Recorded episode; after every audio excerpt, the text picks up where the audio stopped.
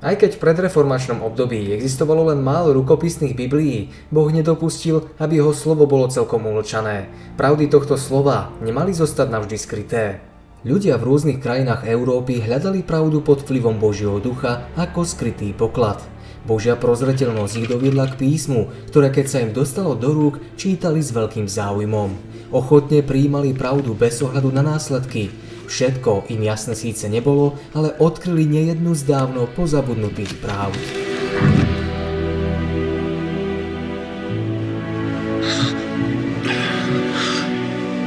Ako poslovia neba šli strhávať pútá bludov a povier a vyzývali dlho zotročených ľudí, aby povstali a obhájili si svoju slobodu. Božie slovo bolo po stáročia zamknuté v jazykoch zrozumiteľných len pomerne malej skupine vzdelancov. Nadišiel čas prekladania písma svätého do materinských jazykov rôznych národov. Svet prekročil svoju polnoc, hodiny temna sa pozvolňa míňali a v mnohých krajinách boli zjavné príznaky nezadržateľného úsvitu. Zora reformácie vyšla v štrnástom storočí v Anglicku, bol ňou Ján Viklef, ktorý sa stal šíriteľom reformačných myšlienok v tejto krajine s významom pre celý kresťanský svet. Jeho rozhodný nesúhlas s Rímom sa už nikdy nedal celkom umlčať. Viklefovým protestom sa začal boj, ktorý viedol k slobode jednotlivcov, cirkevných zborov, ba celých národov. Viklef získal humanitné vzdelanie, ale počiatkom múdrosti mu bola bázeň pred Hospodinom. Už ako študent sa vyznačoval zbožnosťou, pozoruhodným nadaním a mimoriadnymi vedomosťami. Pri svojej túžbe po vzdelaní chcel mierou svojich možností spoznať všetky odvetvia vedy. Študoval scholastickú filozofiu, cirkevné i občianske právo a osobitne právny poriadok svojej vlasti. Na základe dôkladného poznania vtedajšej špekulatívnej filozofie mohol odhaľovať jej blúdy a štúdium národného cirkevného práva ho pripravilo na veľký zápas za občiansku a náboženskú slobodu.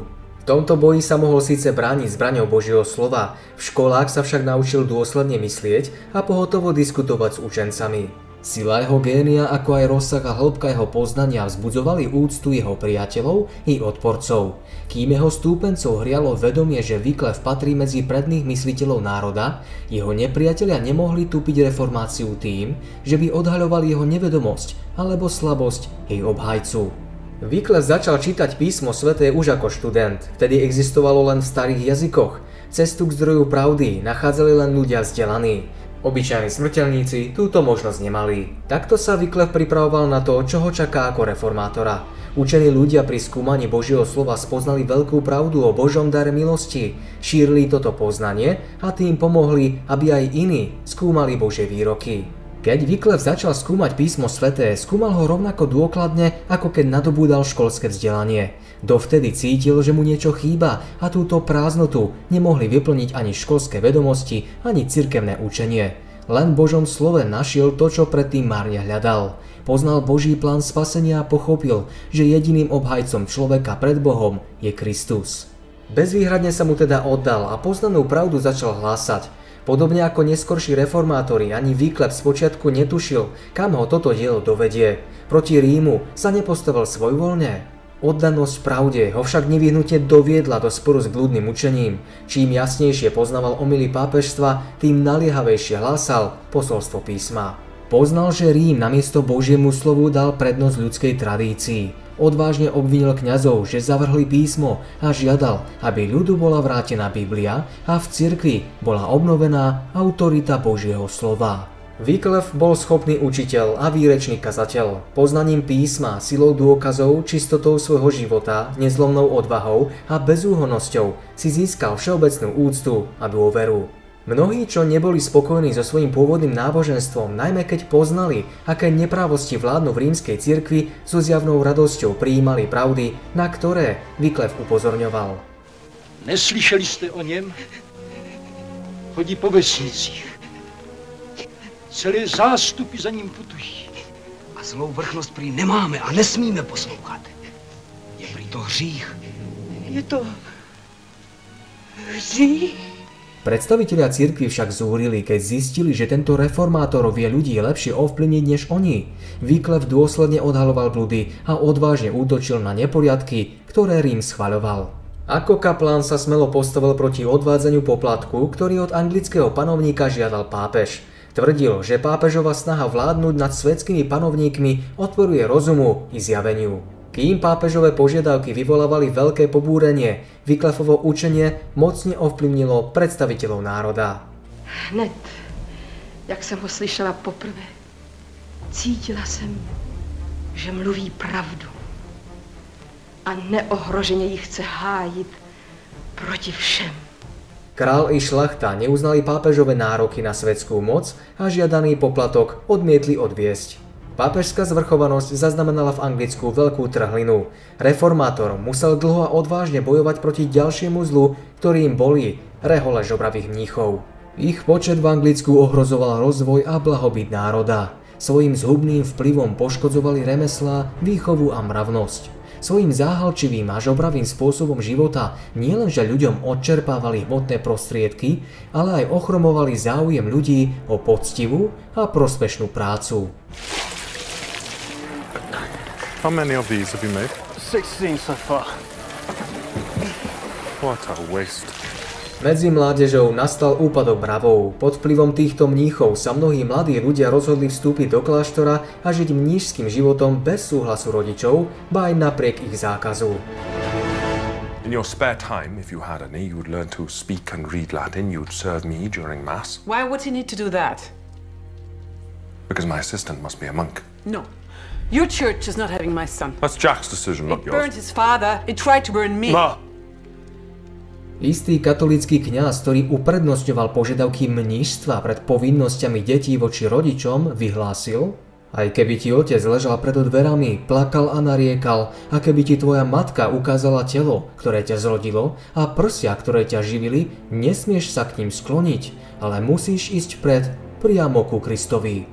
Táto hrozná neľudskosť, o ktorej Luther neskôr povedal, že pripomína skôr vlka a tyrana než kresťaná človeka, zatvrdzovala srdcia detí proti rodičom. Do you know who my father is? Who? God, he's everybody's father.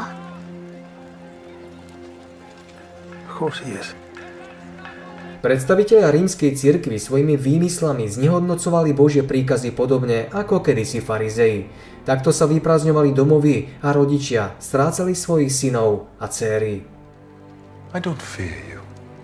I oppose what you stand for, which is hatred of God and church and morality. I love God, though I don't worship her quite the same way as you do. My church hasn't as many rules as yours and is a lot more forgiving. And as for morality, I use love as my compass, which Christ seemed to approve of, even if you don't. Mike, you promised to be civil. Mnísi vábnymi rečami zvádzali aj univerzitných študentov, aby šli medzi nich. Mnohí neskôr tento krok oľutovali, pretože poznali, že si skazili život a že zarmútili rodičov. God wants you, Jack. Of that I'm certain. He saved your life. He speaks to you through your art as clearly as he spoke to Augustine. Do you want God? It's a simple choice, not an easy one. Len čo sa však ocitli v putách, stratenú slobodu už nevedeli získať.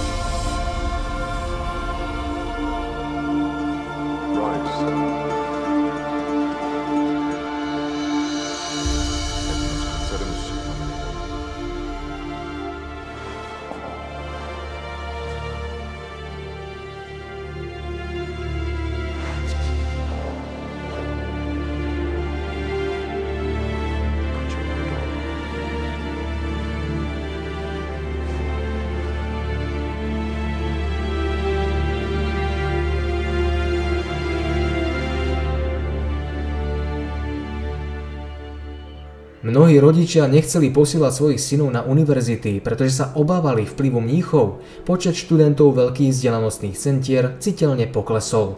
Školstvo upadalo a rozmáhala sa nevzdelanosť. Pápež udelil týmto mníchom právo spovedať a dávať rozrešenie. To bolo príčinou mnohého zla. This is God's work. and this is God's will. I intend to hire all quarry workers at the standard rate, and I grant you all plenary indulgences for laboring on our cathedral. What say you? Praise God. Ziskuchtiví mnísi ochotne dávali rozrešenie a preto ich vyhľadávali najrôznejší zločinci. Následkom toho pribudlo zločinnosti a rozmohli sa neresti. Chorí a chudobní ľudia zostali bez pomoci, pretože dary, ktoré im mohli zmierniť utrpenie a biedu, dostali mnísi. Tí od ľudí vymáhali almužny aj hrozbami a za bezbožných označovali všetkých, čo reholiam odmietli dávať dary. Napriek tomu, že mnísi hlásali chudobu, boli čoraz bohatší. Ich nádherné budovy a hojnosť jedla mali za následok rastúcu chudobu národa. Mnísi trávili radostný život v prepichu, k ľuďom posílali nevzdelaných mužov, ktorí ich utešovali rozprávkami, legendami a zábavnými príbehmi, aby ich pobavili a ešte viac ohlupovali. Takto udržiavali ľahkoverných, poverčivých ľudí v presvedčení, že miesto v nebi si najlepšie zabezpečia tým, že uznajú zvrchovanosť pápeža, že budú uctievať svätých a mníchom neodmietnú dať milodary. Rozhľadnejší Viklef zasiahol koreň zla vyhlásením, že sama podstata systému je nesprávna a preto mníštvo treba zrušiť. Tým vzbudil diskusie a otázky. Keď potom mnísi chodili krajinou a predávali odpustky, mnohí začali pochybovať o možnosti získať odpustenie hriechov za peniaze a kládli si otázku, či by odpustenie nemali hľadať skôr u Boha než u pápeža? Mnohých znepokojovala chamtivosť žobravých mníchov, ich hrabivosť, akoby bola bezodná. Confessions in the morning, unless you're willing to pay. Anglický ľud vravel, rímski mnisi a kňazi nás vyžierajú ako rakovina. Boh nám musí pomôcť, inak ľud zahynie. Rímski mnísi v snahe zakryť svoju chamtivosť tvrdili, že sa riadia príkladom Spasiteľa, keďže Ježiš i jeho učeníci žili tiež z milodarov ľudí. Týmto tvrdením však nakoniec uškodili sebe, pretože mnohí práve preto začali skúmať písmo, aby sa dozvedeli, či je to tak. A to si Rím prial zo všetkého najmenej. Takto sa ľudia upriamili na zdroj pravdy, ku ktorému ich Rím nechcel pripustiť. Viklef začal písať a uverejňovať krátke úvahy proti mníchom. Pritom mu nešlo o to, aby s nimi viedol spor, ale aby ľudí upozornil na učenie písma a na jeho pôvodcu. Vyhlásil, že pápež nemá o nič väčšiu moc odpúšťať ľuďom hriechy či vylúčovať ich z cirkvi, než ktorýkoľvek kňaz, pretože z cirkvi nemožno nikoho vylúčiť, iba ak si človek predtým sám na seba privolal odsúdenie. Nejako účinnejšie už nemohol podvracať rozsiahly systém duchovnej a svetskej nadvlády, ktorý pápež postavil a ktorým duševne i telesne ovládal milióny svojich poddaných. Your holiness, your sins. I don't have any sins to confess. Are you serious? My only sin, and it's an enormous one, is that my conscience does not accuse me of anything. Viklef bol znova povolaný obhajovať práva anglickej koruny proti zásahom Ríma a ako kráľovský veľvyslanec strávil dva roky v Holandsku, kde rokoval s pápežskými vyslancami. Tam sa stretol s cirkevnými hodnostármi z Francúzska, Talianska a Španielska a mal príležitosť nazrieť do zákulisia a poznať mnoho vecí, o ktorých by sa v Anglicku nikdy nič nedozvedel. Poznal mnohé, čo mu pomohlo v jeho ďalšom pôsobení. V zástupcoch pápežského dvora postrhlo pravú povahu a zámery rímskej hierarchie. Vždyť nic nemají, znám je. A proč vaše vrchnost je nezná a nechce znát, že jsou chudí?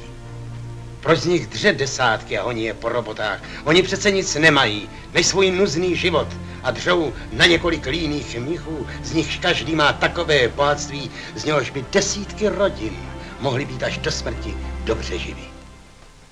To jsou žáci Kristovi, který byl králem chudých. Po návrate do Anglicka hlásal svoje predošlé názory ešte otvorenejšie a horlivejšie.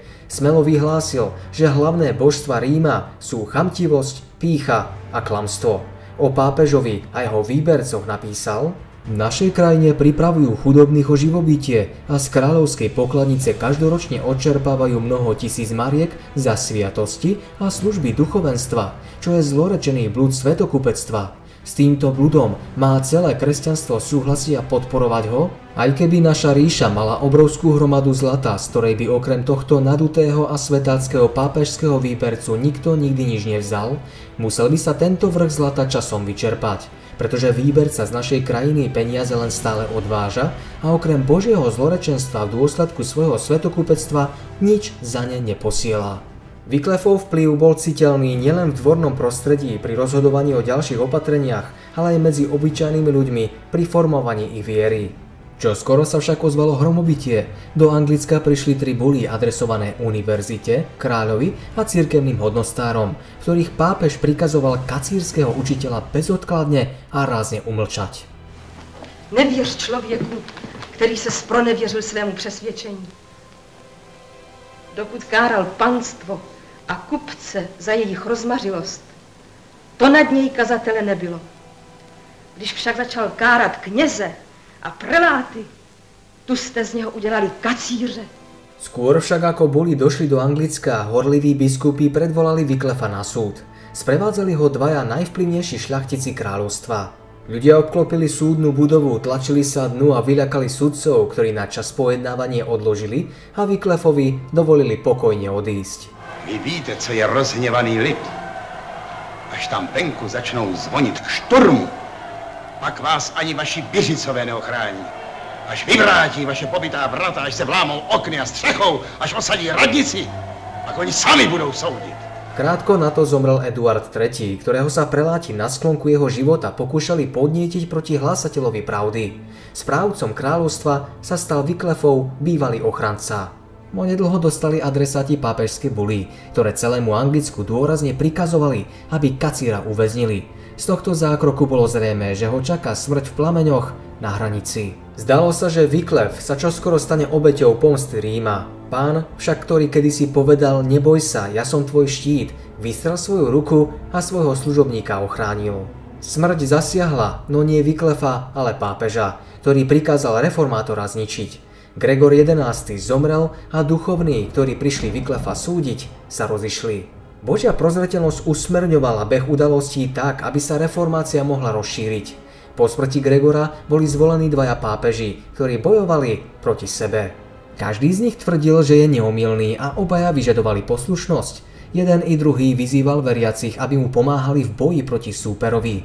Každý z nich presazoval svoje nároky hrozbami, že odporcov stihnú strašné kliatby, zatiaľ čo svojim stúpencom sľuboval odmenu v nebi. Tento stav ochromoval moc pápežstva. Kým súperiace strany na seba útočili, Viklef mal načas pokoj. Pápeži sa vzájomne obviňovali a dávali do kliatby a na podporu ich protichodných názorov sa prilalo veľa krví.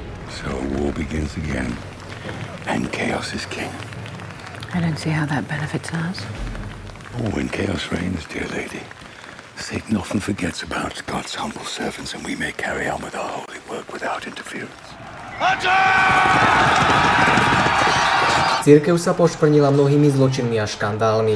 Reformátor, žijúci vtedy vo farskom zátišie v Lutenforte, sa všemožne snažil odvrátiť pozornosť ľudu od súperiacich pápežov a obrátiť ju na Ježiša, knieža pokoja. Tento rozkol s následnými svármi a rozvratom bol prípravou na reformáciu, pretože ľuďom pomohol poznať skutočnú podstatu pápežstva. V stati o rozkole medzi pápežmi Viklef vyzýva ľudí, aby uvažovali o tom, či títo dvaja veľkňazi nehovoria pravdu, keď jeden druhého nazývajú antikristom.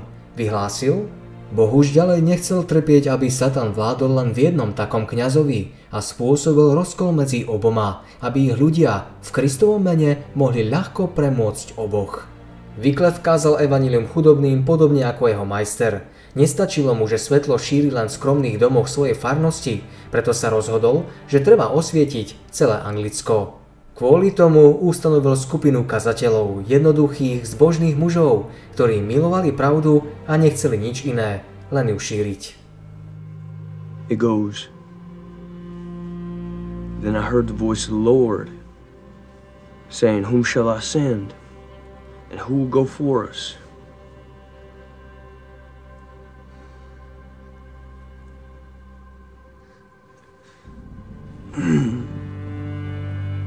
And I said, Here am I.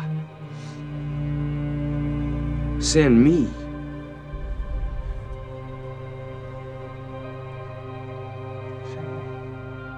Títo muži učili na tržníciach, na uliciach veľkomiest i na dedinských cestách. Navštevovali starých, chorých a chudobných ľudí a zoznamovali ich s radostným posolstvom o Božej milosti. Viklef ako profesor teológie v Oxforde kázal Božie slovo v posluchárniach univerzity. Študentom prednášal pravdu tak svedomito, že dostal titul Doktor Evanília. Jeho vrcholným životným dielom je však preklad písma svätého do angličtiny, aby každý občan Anglicka mohol v rodnom jazyku čítať o obdivuhodnom Božom diele. Jeho úsilie sa však náhle zastavilo. Hoci nemal ani šesťdesiat rokov, jeho sily sa ústavičnou námahou, usilovnou prácou a stálymi útokmi nepriateľov tak vyčerpali, že predčasne zostarel. Nebezpečne ochorel a mníchov táto správa veľmi potešila. Nazdávali sa, že teraz bolestne oľutuje všetko, čím rímsku cirkev poškodil. Ponáhľali sa do jeho izby vypočuť si spoveď tohto muža. K lôžku toho, o ktorom predpokladali, že zomiera, zišli sa zástupcovia štyroch mníšskych rádov v sprievode štyroch svetských úradníkov a vraveli: "Máš smrť na jazyku, kajúcne teda uznaj svoje hriechy a pred nami odvolaj všetko, čím si nám ublížil." Viklef ich pokojne vypočul, potom požiadal svojho opatrovníka, aby ho na lôžku nadvihol, úprenia hľadel do očí tých, čo čakali na jeho odvolanie a mocným hlasom, pred ktorým sa tak často chveli, dôrazne vyhlásil: "Ja nezomriem, ale budem žiť a znova budem poukazovať na neprávosti mníchov." Ohromení a vyľakaní mnísi náhle opustili miestnosť. Viklefove slová sa však splnili. Zostal nažive, aby svojim krajanom mohol odovzdať tú najmocnejšiu zbraň proti Rímu, Bibliu, Boží nástroj na oslobodenie, osvietenie a obnovu ľudstva. Viklef tiesnený chorobami vedel, že na prácu má už len málo rokov. Uvedomoval si, aký odpor ho čaká. Posilou mu boli zasľúbenia Božieho slova a preto smelo pokračoval vo svojom diele. Když som dospiel v rozumu a četl písmo, tenkrát jsem porozuměl. Bůh dal člověku rozum proto, aby dovedl rozlišovat dobré od zlého a zlému, aby se dovedl vzepřít. Božia prozreteľnosť ho zázračne zachovala a pripravila na najväčšiu úlohu práve na vrchole jeho duševných síl. Kým sa kresťanský svet zmietal v nepokojoch, Viklef dielo predsa len úspešne dokončil. Vôbec prvý anglický preklad Biblie. Všetci Angličania mohli čítať Božie slovo. Reformátor sa teraz už nebal žalára ani zapálenej hranice. Ľuďom dal svetlo, ktoré už nezhasne. Svojim krajanom dal Bibliu, čím pre odstránenie nevedomosti a hriechu, pre oslobodenie a povznesenie svojej vlasti urobil oveľa viac, než čo sa na boiskách dosiahlo najskvelejšími víťazstvami. When he has tested me, I will come forth as gold.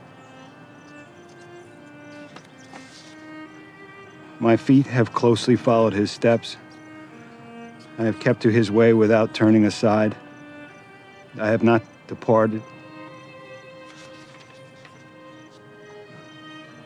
Not departed from the commandment of his lips.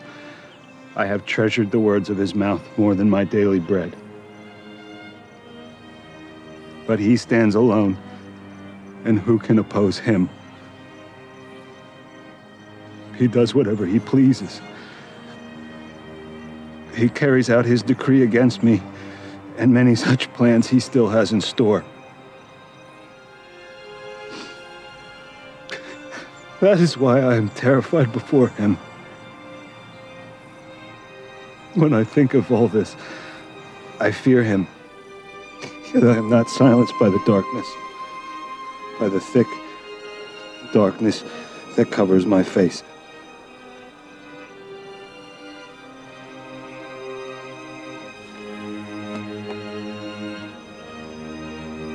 Amen.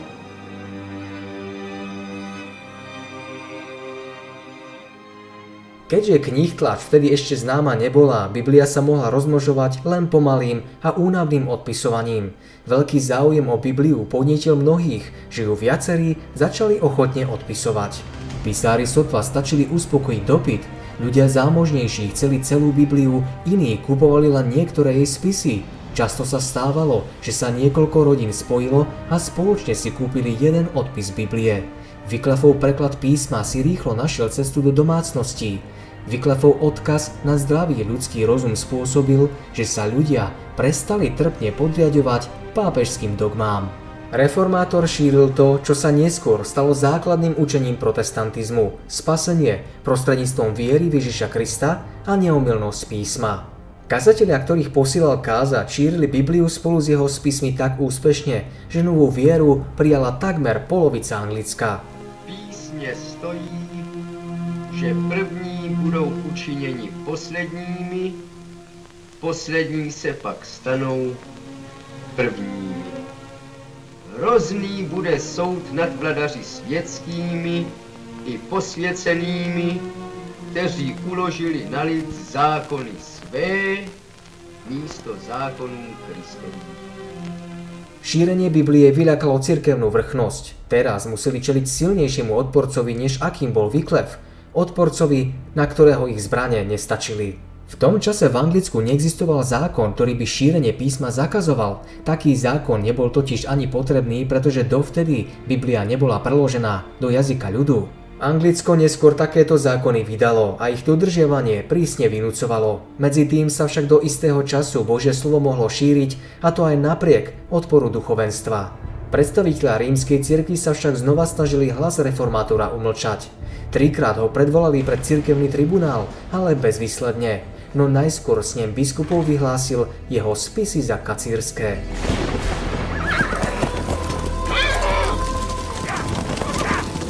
Biskupy získali na svoju stranu mladého kráľa Richarda druhého a prinútili ho vydať kráľovský dekret, podľa ktorého mali byť uväznení všetci, ktorí budú naďalej vyznávať odsúdené učenie. Think about it overnight, dear Richard.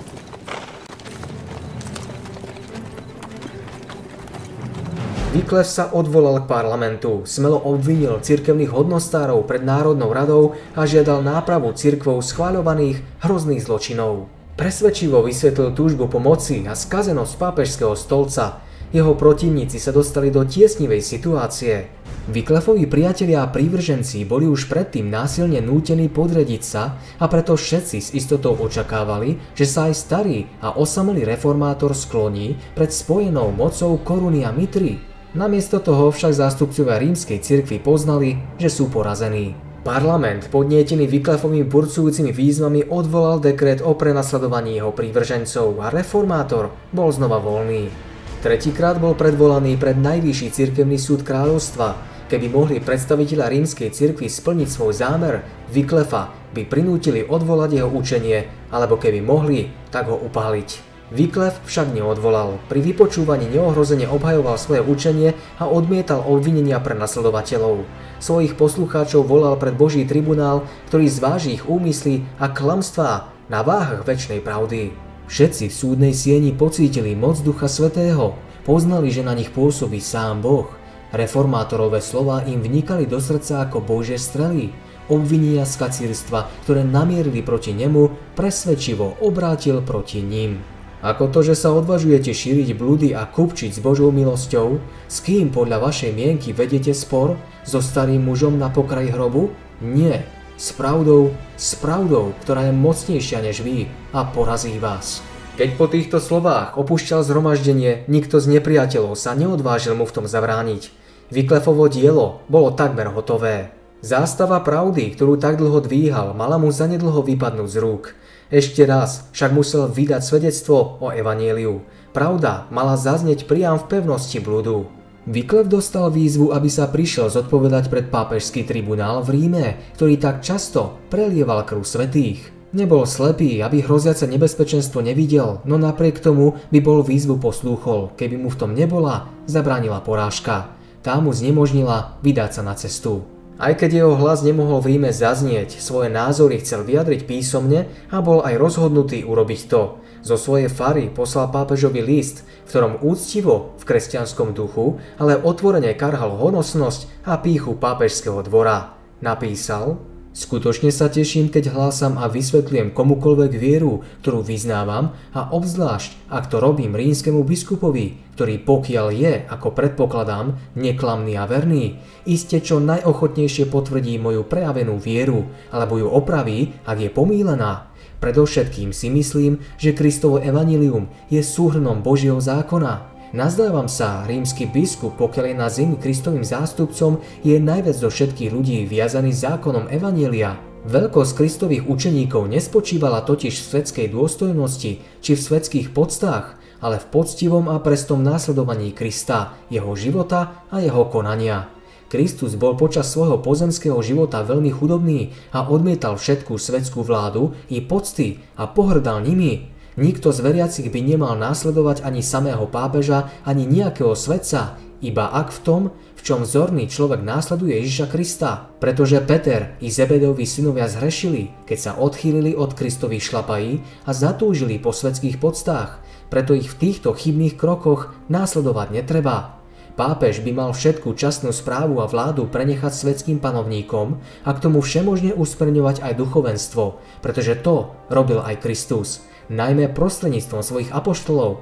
Ak sa v niektorom z týchto bodov mýlim, čo najpokornejšie podstúpim trest, ba ak to bude treba, príjmem aj trest smrti. Keby to záviselo od mojej vôle alebo od môjho priania, určite by som sa osobne dostavil pred rímskeho biskupa. Pán ma však navštívil inak a poučil ma, že lepšie je poslúchať Boha než človeka. Záverom listu Viklef napísal: Modlíme sa k nášmu Bohu o také podnety pre nášho pápeža Urbana šiesteho, aby ako na začiatku svojho úradu následoval aj s duchovenstvom Ježíša Krista v jeho živote a v správaní, aby účinne viedli ľudí k tomu, aby aj oni konali podobne. Viklef upozornil pápeža a jeho kardinálov na pokoru a skromnosť Ježiša Krista, čím nielen im, ale celému kresťanstvu ukázal, aký rozdiel je medzi majstrom a nimi, jeho domnelými zástupcami. Bůh nám všem ustanovil vrchnosti, ale dal nám také v písmě svatém svá přikázání. A jestliže je vrchnost neplní a svým životem porušuje, koho sluší více poslouchati? Lidi či Boha? Nečakal iné, iba že za svoju vernosť bude musieť zaplatiť životom. Kráľ, pápeži a biskupy sa teraz spojili, aby sa ho zbavili. You presume our position is that of equals. I need you to serve me, not command me. Well, then what would your eminence have me do? Whatever your wish, I am happy to obey. Zdalo sa, že o niekoľko mesiacov bude upálený. Jeho odvaha však zostala neotrasiteľná. Povedal: Prečo hľadáte mučenícku korunu kdesi ďaleko? Kážte Kristovo evanjelium vysokým hodnostárom a mučeníctvo vás neminie. Mám žiť a mlčať? Nie. Nech teda príde úder. Očakávam ho. Verného služobníka však ešte stále ochránila Božia prozreteľnosť. Muž, ktorý po celý život smelo obhajoval pravdu a ktorého život bol každodenne ohrozený, nemal sa stať obeťou nenávisti svojich protivníkov. Aj keď sa Viklef nikdy nesnažil chrániť sám seba, bdel nad ním sám Boh. Teraz, keď si jeho nepriatelia boli istí, že korisť majú vo svojich spároch, zasiahol Boh a vzal im ho z dosahu. Práve keď sa vo svojom Lutherwordskom chráme chystal podávať večeru Pánovu, zasiahla ho mŕtvica a onedlho zomrel. Viklefa povolal k dielu sám Boh, zveril mu slovo pravdy a postaral sa mu aj o ochranu, aby sa Božie slovo dostalo k ľudu. Strážil jeho život a dbal o to, aby mohol pracovať dotiaľ, kým nepostaví pevné základy veľkého reformačného diela. Ján Viklef vyšiel zo šera temného stredoveku, prišiel ako Ján Krstiteľ, aby splnil mimoriadne poslanie a stal sa hlásateľom nového obdobia. Sústava práv, ktorú predkladal, sa vyznačovala jednotou a úplnosťou. Neprekonali ju ani reformátori, ktorí prišli po ňom. Niektorí z nich ju nedosiahli ani storočie po ňom. Prijal písmo bezvýhradnou vierou ako vnúknuté zjavenie Božej vôle, ako spoľahlivé pravidlo viery a života. Na základe svojej výchovy pokladal rímsku cirkev za Božiu neomylnú autoritu a jej učenie a tradíciu s ich vývinom v priebehu tisícročia prijal s bezvýhradnou úctou. Od toho sa však odvrátil rozhodnutý poslúchať len sveté Božie slovo. Vyzýval ľud, aby uznal túto autoritu. Vyhlásil za jedinú pravú autoritu Boží hlas, ktorý hovorí prostredníctvom Božieho slova. Učil, že písmo je dokonalým zjavením Božej vôle a je jediným vykladačom je Duch Svätý. Každý človek má teda osobným skúmaním písma poznávať svoje povinnosti. Tým usmerňoval mysle ľudí od pápeža a rímskej cirkvi k Božiemu slovu. Viklef bol jedným z najväčších reformátorov. Jeho život sa vyznačoval mravnou čistotou, neúnavnou usilovnosťou pri štúdiu i v práci, príkladnou poctivosťou, láskou a vernosťou. Všetky tieto vlastnosti prejavoval vo svojej službe v dobe duchovného temna a mravnej skazenosti. Viklefov charakter je dôkazom, že písmo sväté má účinnú výchovnú moc. Viklef sa len pod vplyvom písma stál tým, čím bol. Snaha pochopiť slávne pravdy Božieho zjavenia rozširuje a umocňuje všetky schopnosti človeka. Rozvíja rozum, bystrí chápavosť a zlepšuje úsudok. Štúdium písma zušľachťuje zmýšľanie, cítenie a túžby ľudského srdcia viac, než ktorékoľvek iné štúdium. Podnecuje cieľavedomosť, trpezlivosť, odvahu a silu, šľachtí povahu a posvecuje srdce. Úprimným a zbožným štúdium písma, umožňujúcim spojenie ľudskej mysle s večnou mysľou Božou, pomôže záujemcovi stať sa človekom bystrejšieho, výkonnejšieho intelektu a vznešenejších zásad. Výklad tvojich slov osvecuje, neskúsených robí rozumnými. Učenie, ktoré hlásal Viklef, sa istý čas šírilo aj po smrti reformátora. Jeho stúpenci, známi ako Viklefovci alebo Lollardi, prešli nielen Anglickom, ale rozišli sa aj do iných krajín s posolstvom Evanielia. Kazatelia pracovali ešte horlivejšie než predtým a ich kázne si prichádzali vypočuť veľké zástupy ľudí. Medzi obrátenými boli niektorí šlachtici, ba aj kráľova manželka. Na mnohých miestach sa zvyky ľudí prenikavo zmenili k lepšiemu a z kostolov zmizli modloslužobné symboly. Čoskoro však vypuklo kruté prenasledovanie všetkých, čo si za základ svojej viery zvolili Bibliu. Anglickí vládcovia, ktorí si svoju moc chceli posilniť podporou Ríma, neváhali obetovať životy reformátorov. Prvýkrát v dejinách Anglicka boli zapálené hranice tým, čo žili podľa Evanília. Pribúdalo mučeníkov, tí, ktorých prenasledovali ako nepriateľov cirkvi a označovali za zradcov kráľovstva, tajne kázali ďalej. Skrývali sa v chudobných domoch, v neprístupných horách, v jaskyniach či iných tajných skrýšach. Napriek zúrivému prenasledovaniu sa neprestávali ozývať úprimne upokojujúce hlasy, ktoré vytrvalo a trpezlivo protestovali proti prevládajúcej skazenosti cirkvi. Kresťania vtedajších čias poznali pravdu len čiastočne, no naučili sa milovať Božie slovo, žiť podľa jeho rád a ochotne preň trpieť. Mnohí z nich, podobne ako veriaci v apoštolskej dobe, vedeli pre Kristovo dielo obetovať svoj pozemský majetok. Tí, ktorí mohli zostať vo svojich príbytkoch, ochotne poskytovali prístrešie svojim prenasledovaným bratom, študovali spolu písmo a keď neskôr sami prišli o príbytok, zmierili sa aj s údelom vyhnancov. Pravdou je aj to, že krutosť prenasledovateľov mnohých zastrašila a slobodu si vykúpili tým, že sa svojej viery vzdali. Títo ľudia vychádzali zo žalára v ruchu kajúcnikov na znak, že sa svojho bývalého presvedčenia verejne zriekli. Nebolo málo tých a medzi nimi aj muži urodzeného pôvodu, poddaní a chudobní, ktorí v žalároch i v plameňoch vydávali svedectvo o pravde. Radovali sa, že môžu mať podiel na Kristovom utrpení.